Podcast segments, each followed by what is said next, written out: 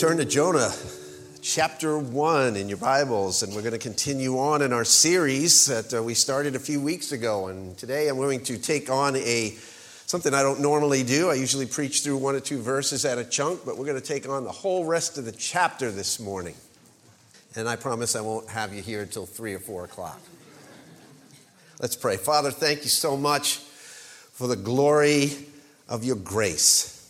Thank you for your sovereign hand in all of our lives. And whether we're going through a time of turmoil or a time of triumph, we know that you are behind it all. And uh, you're always, always pursuing us to get us to be right where you want us to be, close to you, in the name of Jesus. And so open our eyes now and help us, Lord God, to understand what you are speaking to us through your word this morning, your God breathed, inspired word. And may we apply it as you see fit through the power of your Holy Spirit. We ask it in Jesus' holy and precious name. Amen. Amen. Charles Spurgeon once said that Christians can never sin cheaply. They pay a heavy price for iniquity. Transgression destroys peace of mind. It obscures fellowship with Jesus. It hinders prayers. Brings darkness over the soul. Jonah as we've seen and we're going to see, is proof of that statement. The great London preacher Spurgeon also said that God never permits his people to sin successfully. In other words, no true child of God is going to ultimately get away with rebellion. Hebrews chapter 12, verses 5 and 6 says this And have you forgotten the exhortation that addresses you as sons? My son, do not regard lightly the discipline of the Lord, nor be weary when reproved by him, for the Lord disciplines the ones he loves. And he chastens every son whom he receives. Psalm 89, verses 30 to 33 say this If his children forsake my law and do not walk according to my rules, if they violate my statutes and do not keep my commandments, then I'll punish their transgression with the rod and their iniquity with stripes. But here's the beauty of this psalm. But I will not remove him from my steadfast love or be false to my faithfulness. It's a great promise. Bottom line when we forsake God, he who is infinite in his mercy does not forsake us. This is amazing grace. This is unfailing love, as the song says. This is the undeniable, hopeful message of the book of Jonah, which ultimately leads us to the gospel of Jesus Christ. Now, in light of the scriptures I just quoted to you, let me also bring a cautious word of reminder to you. Just because someone is suffering or experiencing a storm in their life, we cannot conclude that that person is the subject of God's hand of discipline. You hear what I'm saying? All storms are not judgments from God sent as a result of disobedience. Sometimes it's just because we live in a fallen world. Sometimes obeying God to the letter can put you in the middle of a storm. Anybody say amen to that? Amen. That's what happened to the disciples. If you hold your finger in Jonah chapter 1 and turn to Mark chapter 4 for a moment. Mark chapter 4. And uh, beginning in verse 35, familiar passage for those of you that have read the Gospel of Mark. On that day, when evening came, Jesus said to them, Let us go over to the other side. And leaving the crowd, they took him along with them in a boat, just as he was, and other boats were with him. And there arose a fierce gale of wind, and the waves were breaking over the boat so much that the boat was already filling up. And Jesus himself was in the stern, asleep on the cushion. He was no Jonah, by the way. And they woke him and they said to him, Teacher, do you not care that we're perishing? And he got up and he rebuked the wind and he said to the sea, Quiet, hush, be still. And the wind died down and it became perfectly calm. And he said to them, Why are you afraid? Do you still have no faith? And they became very much afraid. And wouldn't you? Said to one another, Who then is this that even the wind and the waves of the sea obey him. This whole scene right there in Mark chapter 4, this whole scene here was to show that because Jesus was sovereign over the storm and the sea, that he was therefore God. And as such, he was also sovereign over the disciples' lives as well, and that convicted them. Someone once said that the same God who stills the storm in a life of his submissive ones creates a storm in the life of his rebe- uh, the rebellious ones. And that is exactly what we see here in the book of Jonah. And as we'll see in the rest of this chapter one, the whole chapter, as we'll see, is a study in sharp contrasts between the sailor's actions and Jonah's actions. But underlying every section is the most stark contrast of them all God's sovereignty versus man's stupidity. I couldn't figure out a better way to say it than that. I could I use the word futility, uh, whatever. No, stupidity really hits the mark. And what clearly emerges here is the fact that God is in control throughout the entire narrative. You're going to see that in a minute. Listen, friends, God's sovereignty certainly does not relieve us of our responsibility, but the truth of the matter is, is that our human rebellion does not, underline that, does not undermine God's sovereign intention. We can run, cannot hide. And that is not fatalism. Rather, it is the glory of God's outrageous grace and mercy. God is a relentless pursuer of his prodigal children. Relentless. One pastor pointed out that it's interesting that we never call it, when we're in rebellion, we never call it running from God. Do we? We run from church, we run from parents. We run from job. But we don't say we run from God. But that's exactly what it is, isn't it, sometimes? And he uses his own methods to bring us around to his will. In essence, he puts us in a place we are, we're faced with nowhere else to go. God may bring a storm in our lives to move us, to move us where he wants us to be. He may use the godless, unbelievers to convict us. As Jesus spoke to Saul the persecutor before he became Paul the preacher, Jesus said to him, It's hard for you to kick against the goads, isn't it? Look at verse 4 of Jonah 1. I'm going to work down through this passage. And the Lord hurled a great wind on the sea, and there was a great storm on the sea, so that the ship was about to break up. Now, here's God's grace in action. It doesn't look like it, does it? How is that, you're probably asking? Well, an old preacher once described his own conversion by saying that God saved him by butting into his life of sin. And that's what God was doing here with Jonah. Some of your versions, verse 4 begins with and the Lord or then the Lord. But I'll tell you, doing a comparison of a lot of different translations, the majority of translations, the message, New King James, the King James, the New English translations, the New Living Translation, and the English Standard Version all start out with verse 4 saying, But the Lord. God's butting in here. Notice the pattern so far. Verse 1, God called Jonah. Verse 3, but Jonah. Then verse 4, but God. God, Jonah, God. And then we're going to see later on in verse 5, there's another but Jonah. If this were a movie, I would entitle it Jonah Interrupted. Because God was interrupting Jonah right here in verse 4. And the Lord, or but the Lord hurled a great wind. In other words, God threw this storm at Jonah.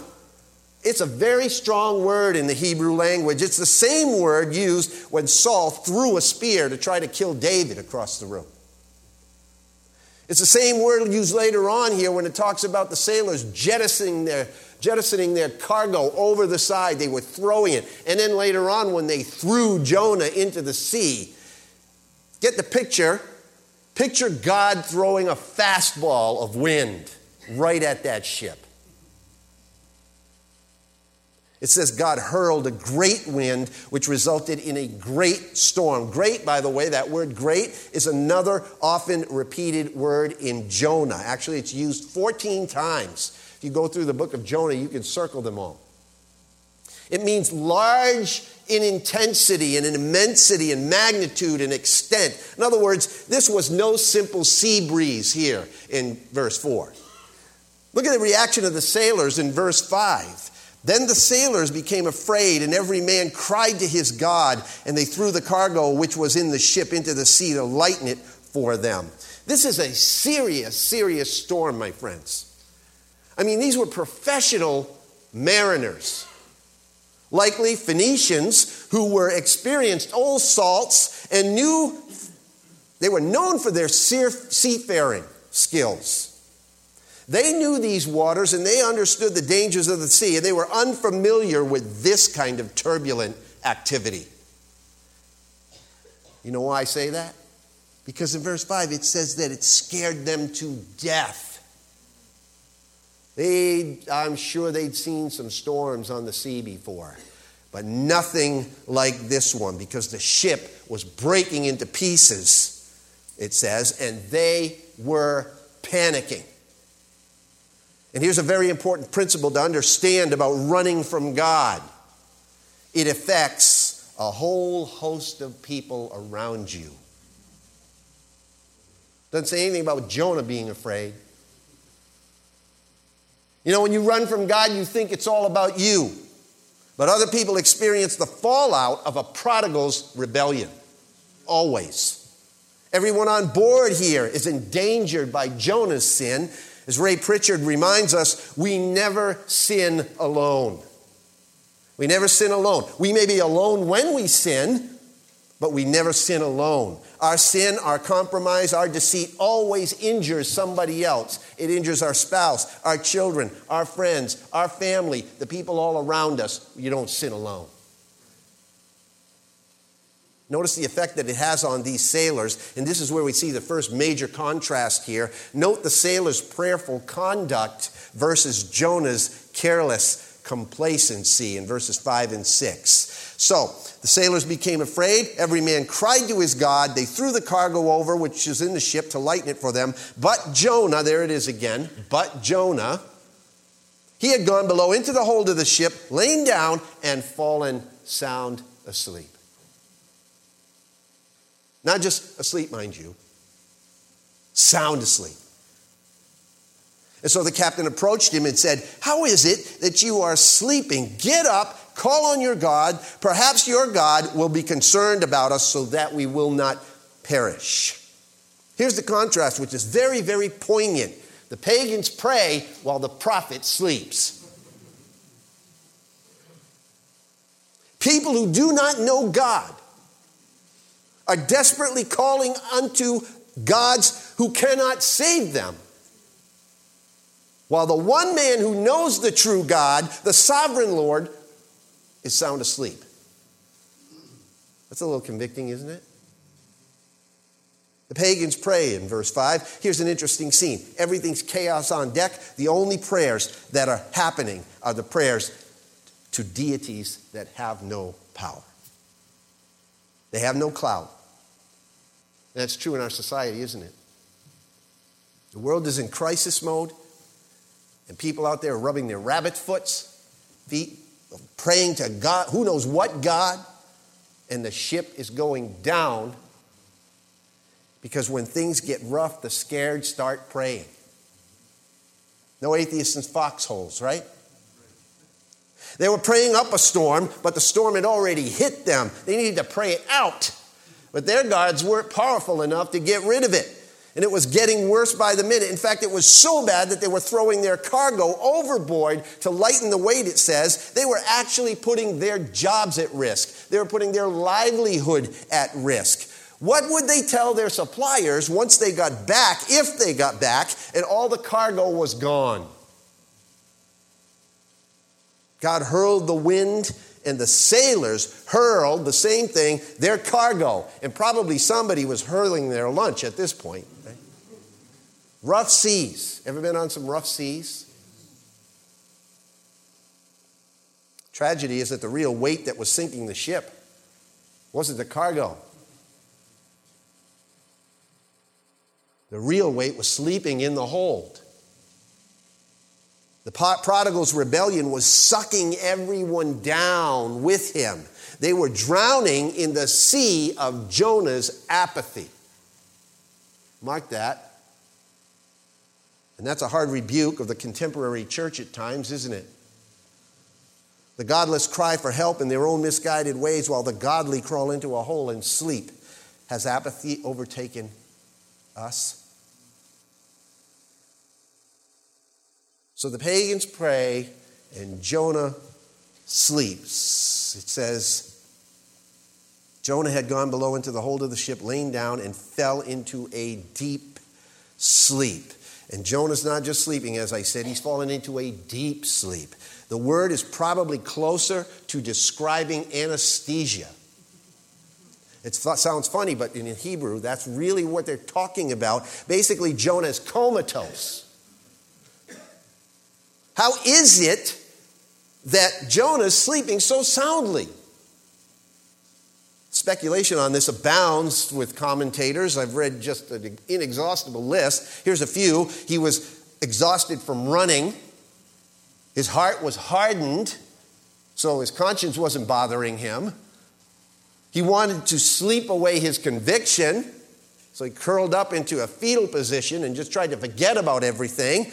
Or Satan actually lulled him to sleep into the sleep of complacency while the world around him was crashing and God was trying to get his attention. This is exactly what Jesus warned against in Mark 13 and in Matthew 25 with the parable of the virgins that didn't go and get enough oil. And when the bridegroom was away, they got drowsy and fell asleep. And Jesus says, Hey, don't, don't sleep. Stay on the alert because you don't know the day or the hour, right? I think Alistair Begg put it best. He said, Disobedience is draining in the end. It's only invigorating for a short moment. Disobedience to God is draining to your soul. It's unnerving how many people in rebellion often sleep so well.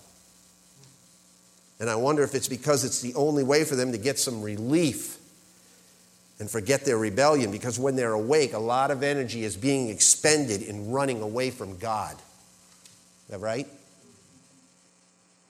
Someone has aptly described the devastating picture this way The parents of a prodigal lie awake at night weeping and praying as the child sleeps soundly, oblivious to the hearts that are breaking in the next bedroom.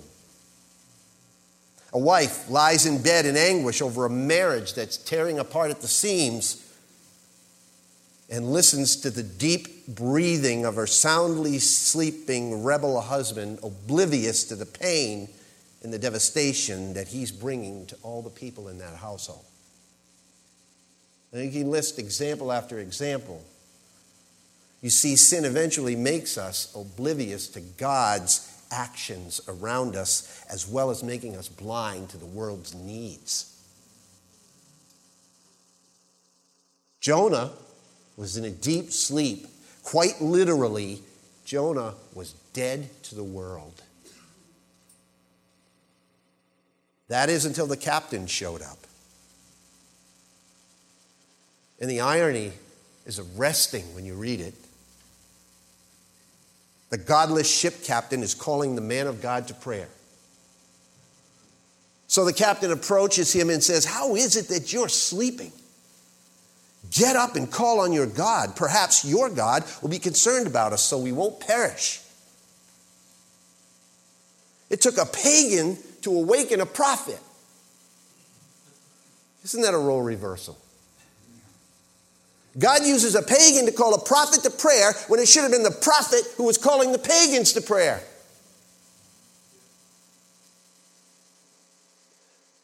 Verse 6 is convicting, as are many others in this book. Captain shows more faith than Jonah does.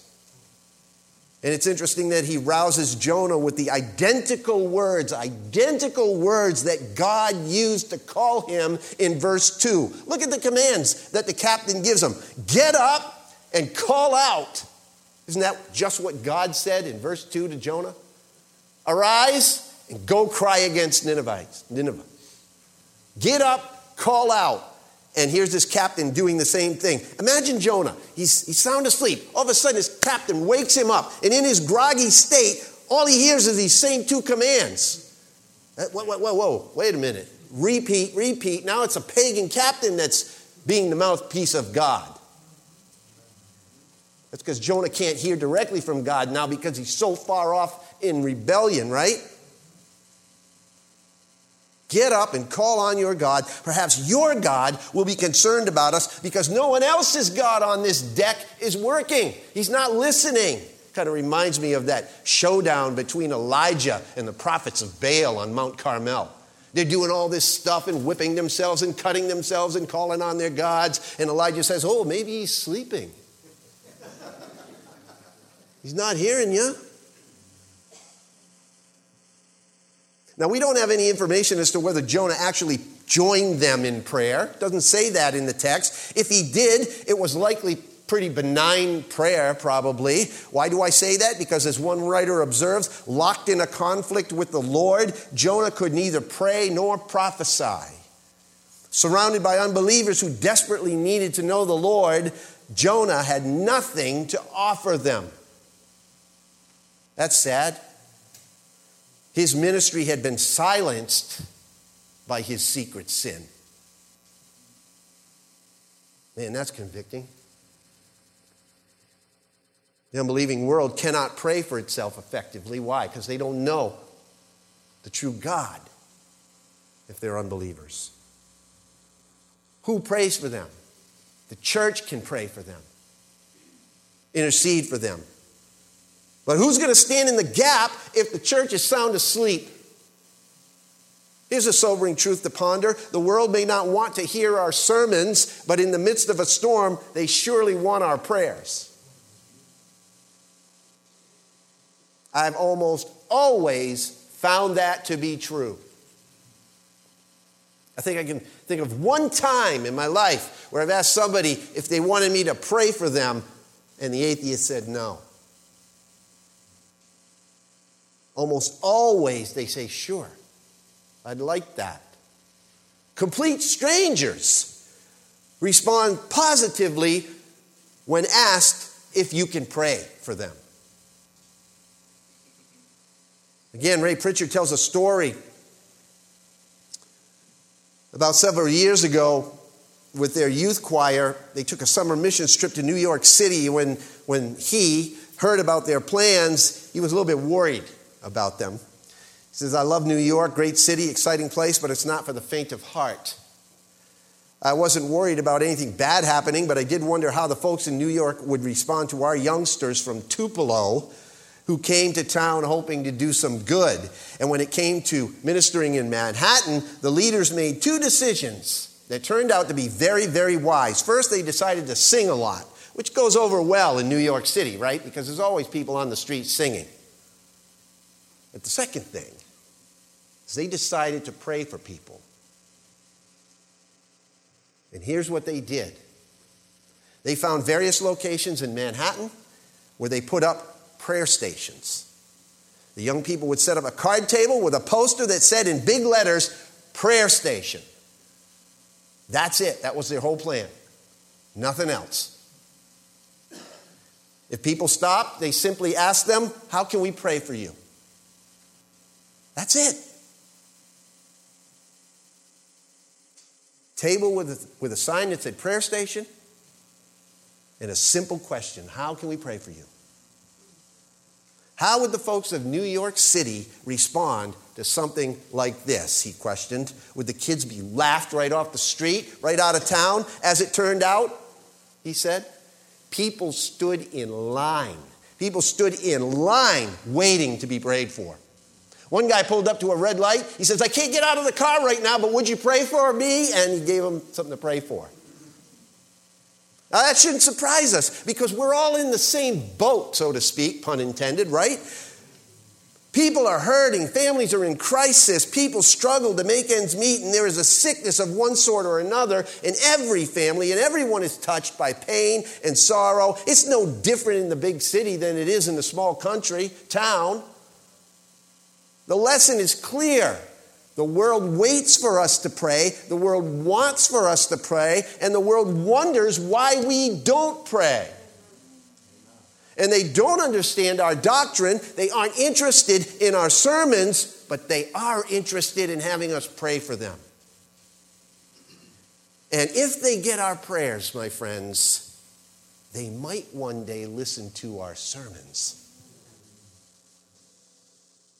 Contrast number two, verses 7 through 11. The sailor's confusion versus Jonah's confession.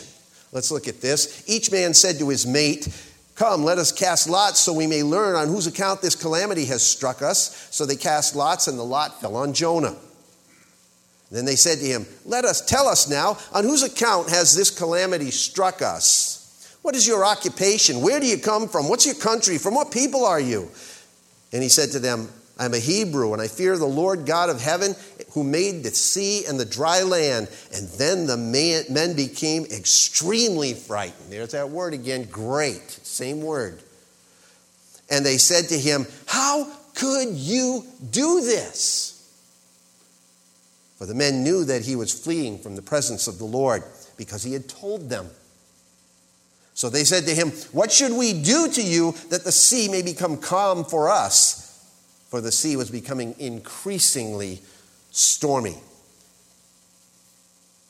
Yet again, we see God's sovereign hand all over this text, right? Their prayers weren't getting them anywhere to their, their false gods.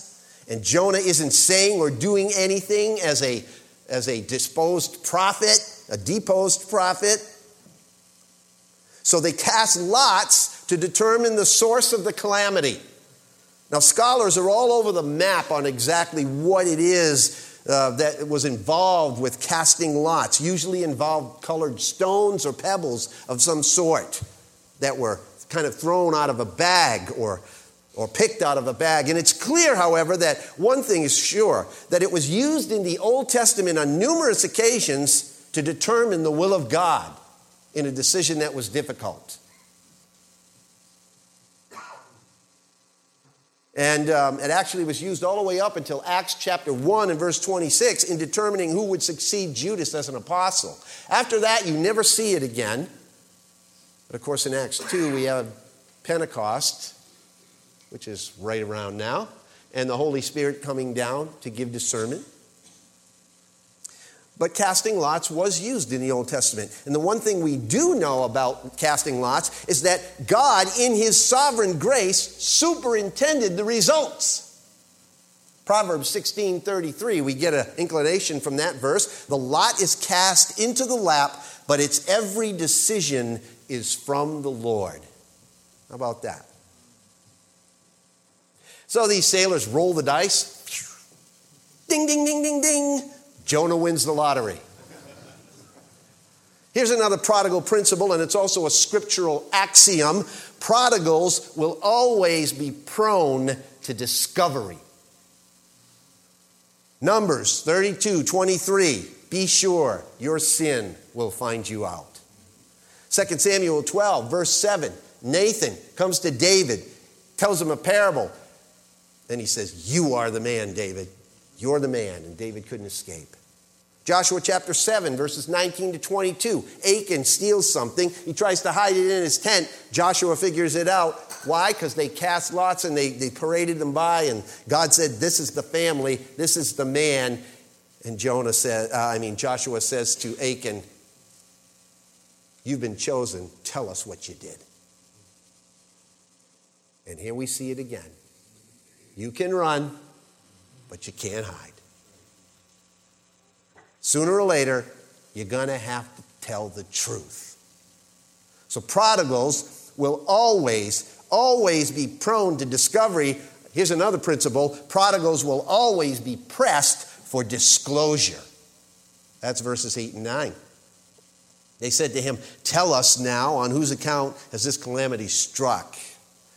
They got all over him with the questions. Can you see it there? Verse 8. What is your occupation? Where do you come from? What's your country? From what people are you? I mean, they're all over him about this stuff. Yeah, what? Where? Wait, what?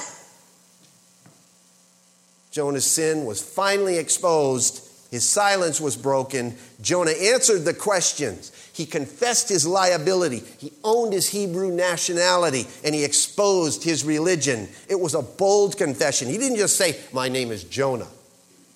He said, he basically affirmed his Christianity when he was pressed, pressed right? His true religion, so to speak. I am a Hebrew. Now, that's, that meant something to those sailors because that was the designation to the rest of the world that these are the people of God. When they heard the name, you're a Hebrew, uh oh, watch out. This is the God that split the sea. This is the God that delivered them from Egypt. This is the God that performed all the signs and wonders and miracles. We don't mess with this guy.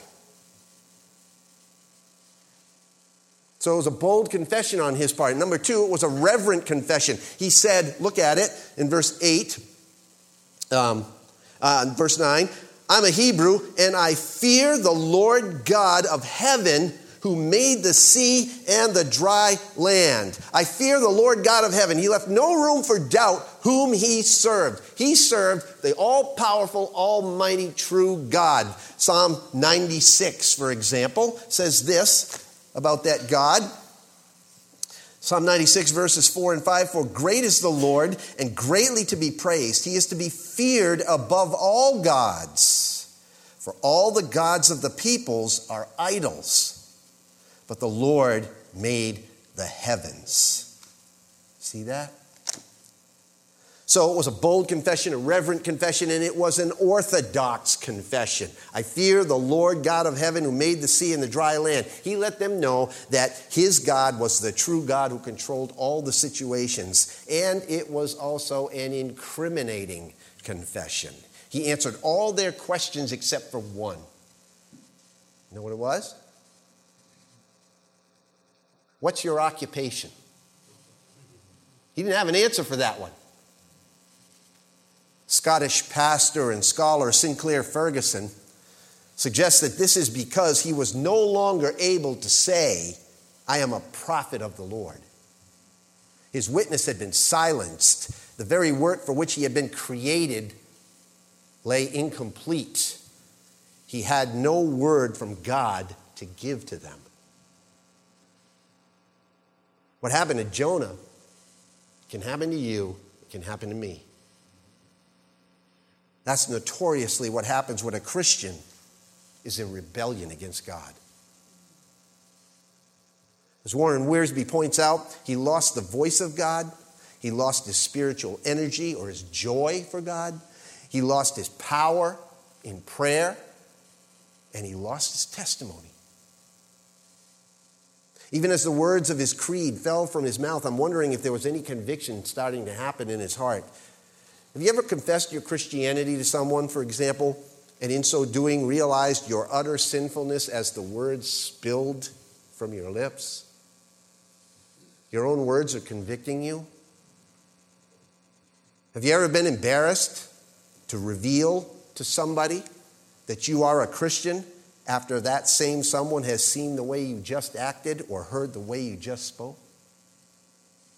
Ever had that situation happen to you?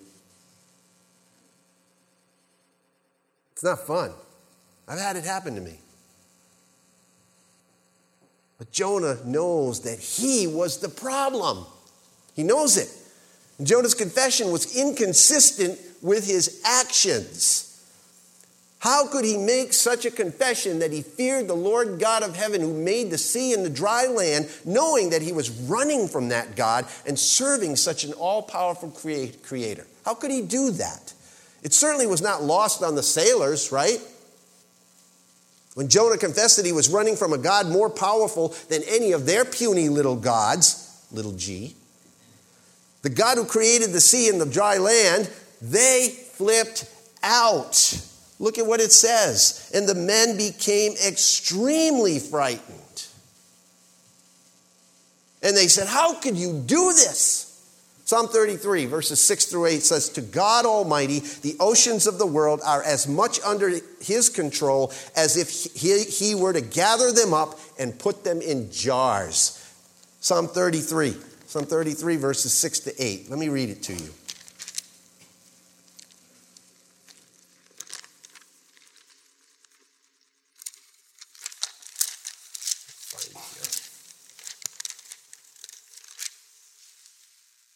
By the word of the Lord the heavens were made, and by the breath of his mouth all their host. He gathers the waters of the sea together as a heap. He lays up the deeps in storehouses. Let all the earth fear the Lord. Let all the inhabitants of the world stand in awe of him.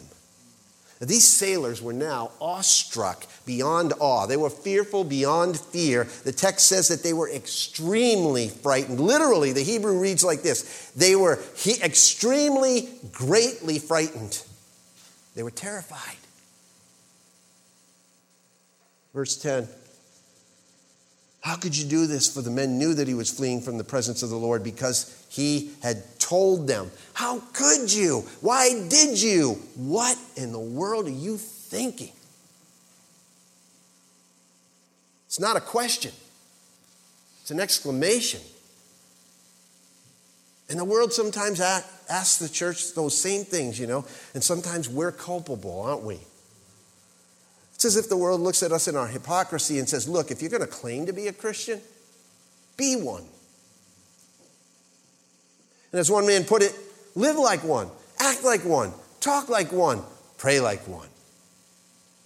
The unbelieving, watching world expects that of us. They want real Christians, not Jonahs. And I, I, am convicted by that as you are. Verse 11 So they said to him, What should we do to you then, that the sea may become calm for us? For the sea was becoming increasingly stormy. Notice that this sea was becoming even stormier. Right? It got stormy in verse 4. And then it became more stormy later on. And then here, it's becoming increasingly stormy. Jonah wasn't getting the message. And God was putting on the pressure. He's turning up the heat or turning up the water, so to speak. Enter the next big contrast, contrast number three in verses 12 to 14. The sailor's compassion versus Jonah's concession. Verse 12. He said to them, Pick me up and throw me into the sea. Then the sea will become calm for you, for I know that on account of me this great storm has come upon you.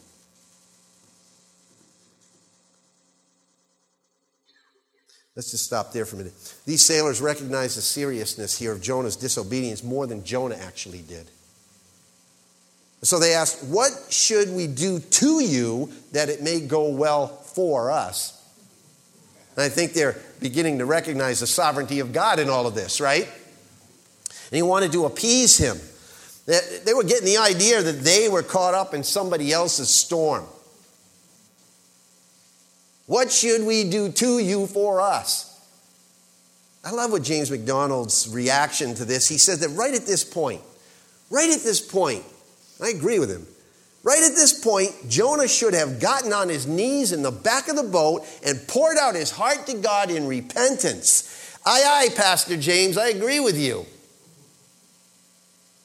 right? Jonah should have been asking for forgiveness here and deliverance for these unbelievers who were on their way to a Christless eternity if they perished in the storm that was intended for Jonah.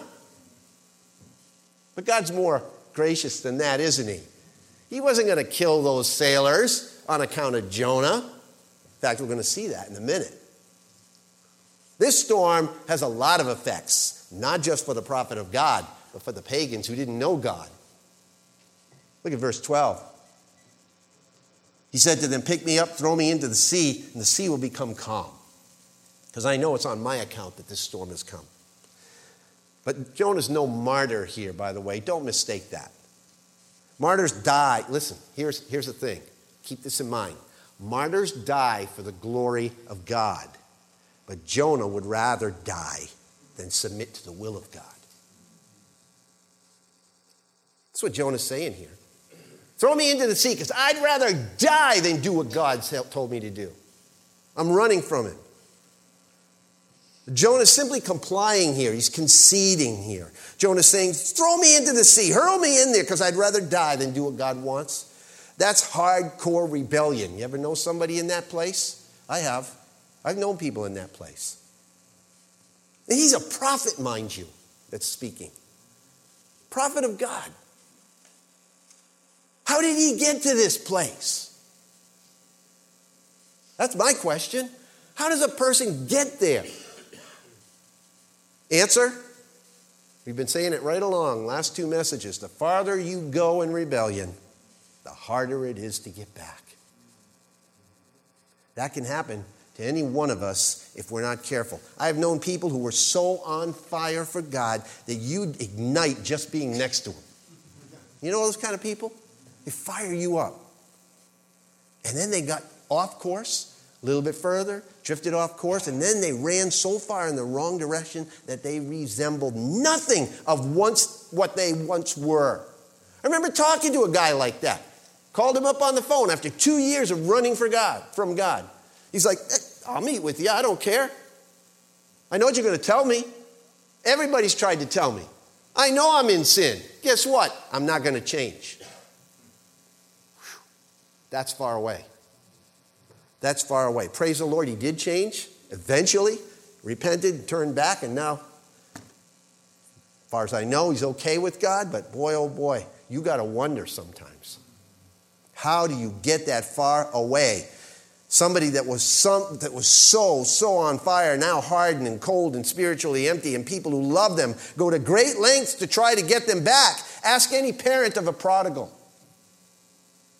Verse 13.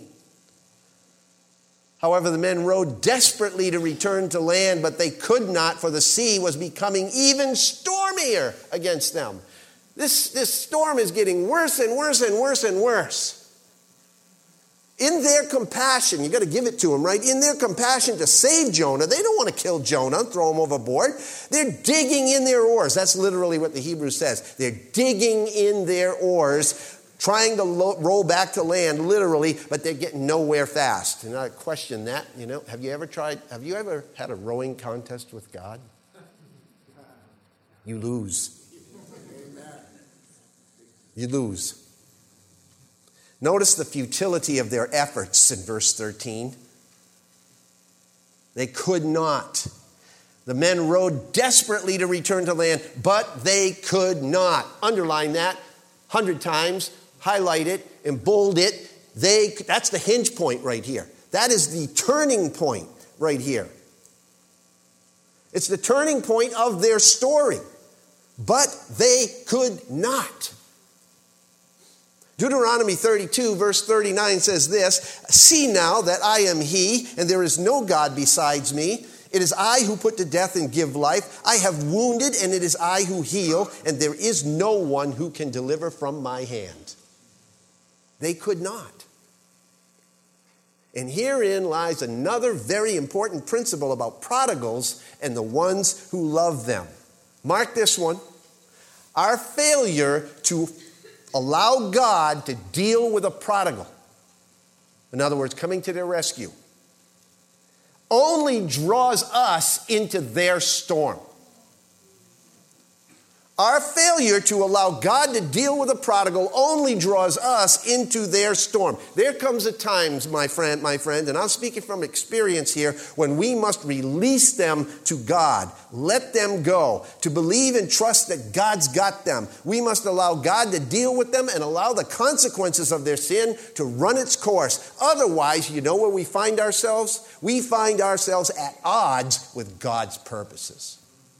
We're fighting against God. God wants to do a work in somebody's life, and we're trying to come in there and play God. And it just gets worse. Notice it. The storm got stormier. And that's what happened to these sailors with all their compassionate efforts. And we do it in the name of love, and we do it in the name of compassion. We don't want to see people in pain. In their efforts to save this runaway prophet, the sea got even stormier against who? What's it say? Against them.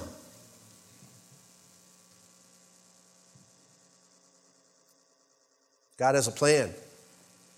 It's better than yours and mine. Sometimes pain in the prodigal's life is exactly what draws them back to the Father. They come to their senses as God lets them get to that point. Just go read Luke 15, the parable of the prodigal son, when he's slopping pigs, and all of a sudden it says, and then he came to his senses because no one was giving him anything. That's what it says. The contrast here, however, could not be more pronounced. These pagan Gentile sailors were exhibiting more compassion and concern for the life of one proud, rebellious Jonah than Jonah, this self proclaimed God-fearer, had for a half million Ninevites. They're trying to save one man, he wouldn't even go to save a half million. That God pretty much told him to go.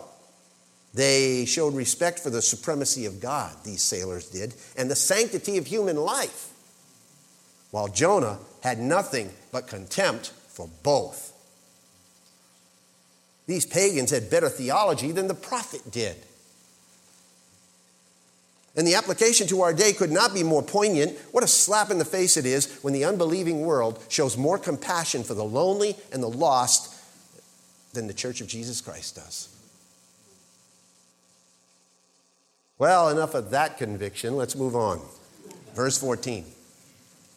Then they called on the Lord and said, We earnestly pray, O Lord, do not let us perish on account of this man's life. Do not put innocent blood on us, for you, O Lord, have done as you have pleased. There's only one prayer recorded in Jonah chapter 1, and it's not Jonah's. It's the pagans, the unbelieving Gentiles. Of all the names of God used in the scriptures, one and only one is considered to be the most sacred name of God. Given to Moses on Mount Sinai, it was never pronounced, never uttered out loud by the Jews in their history. It was used in the Old Testament to designate the self existent one, the I am who I am, the covenant name of God, which is Yahweh. YHWH. The unpronounceable name. You have to put vowels in there in order to pronounce it. It's an interesting that it's interesting to me that this name Yahweh is the name that these pagan sailors used in their prayer. They actually used it three times in their prayer. Look at it. Then they called on the Lord and said, We earnestly pray, O Lord. That, that word Lord in capital letters, letters, that's what it is. It's the name Yahweh.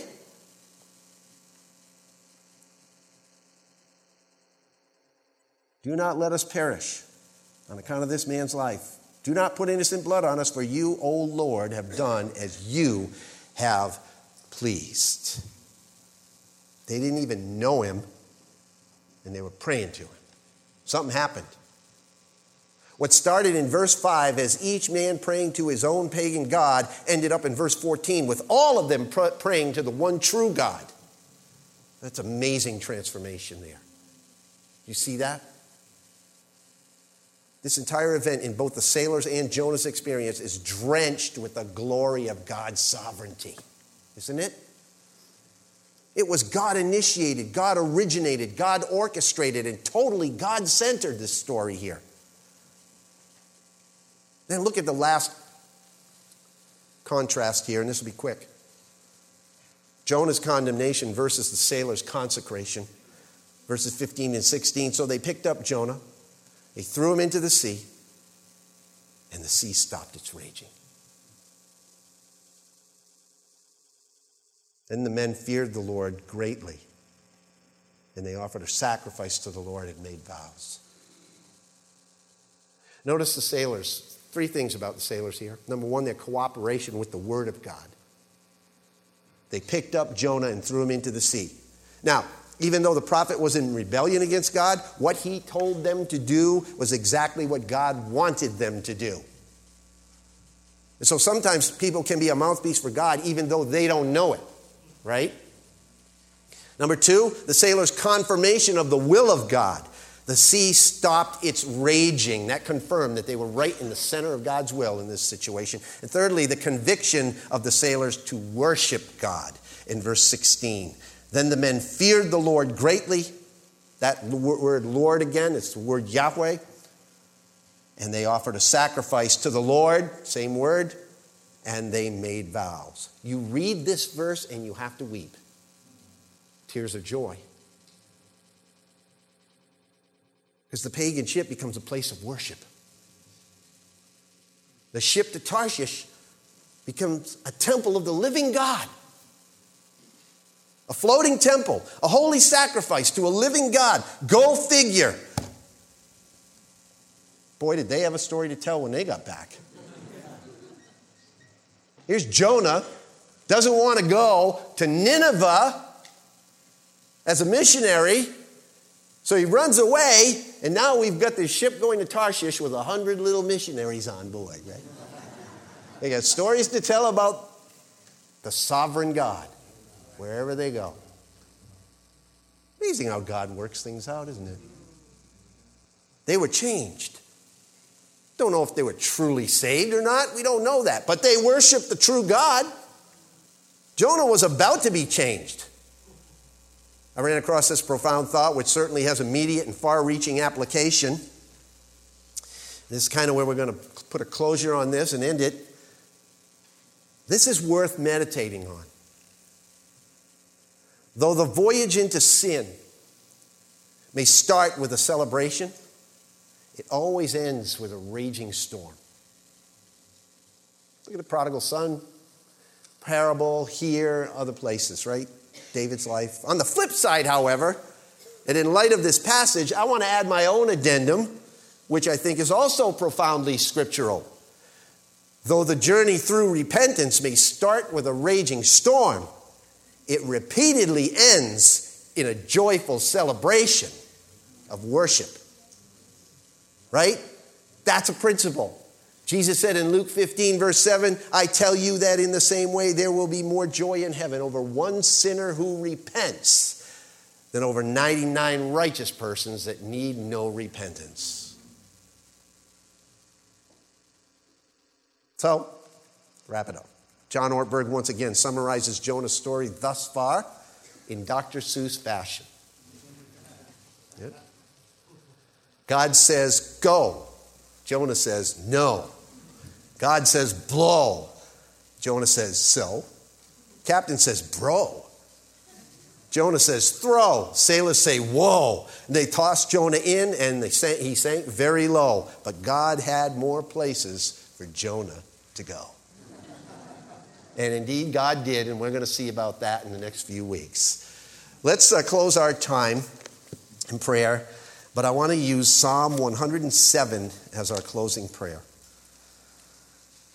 Those who go down to the sea in ships, who do business on great waters. They have seen the works of the Lord and his wonders in the deep. For he spoke and raised up a stormy wind, which lifted up the waves of the sea. And they rose up to the heavens, they went down to the depths. Their soul melted away in their misery. They reeled and staggered like a drunken man and were at their wits' end. Then they cried to the Lord in their trouble, and he brought them out of their distresses. He caused the storm to be still, so that the waves of the sea were hushed. And then they were glad because they were quiet, so he guided them to their desired haven. Let them give thanks to the Lord for his loving kindness and for his wonders to the sons of men. Father, thank you that you have a plan. Help us to submit ourselves to you. Keep us, Lord God, with our eyes fixed on you. Whatever the situation may be in our lives, help us to grab on to the fact and to the truth that you are a relentless pursuer of your prodigal children and that your grace abounds and your mercy is there, you will accomplish what you set out to accomplish in our lives to bring us closer to Christ.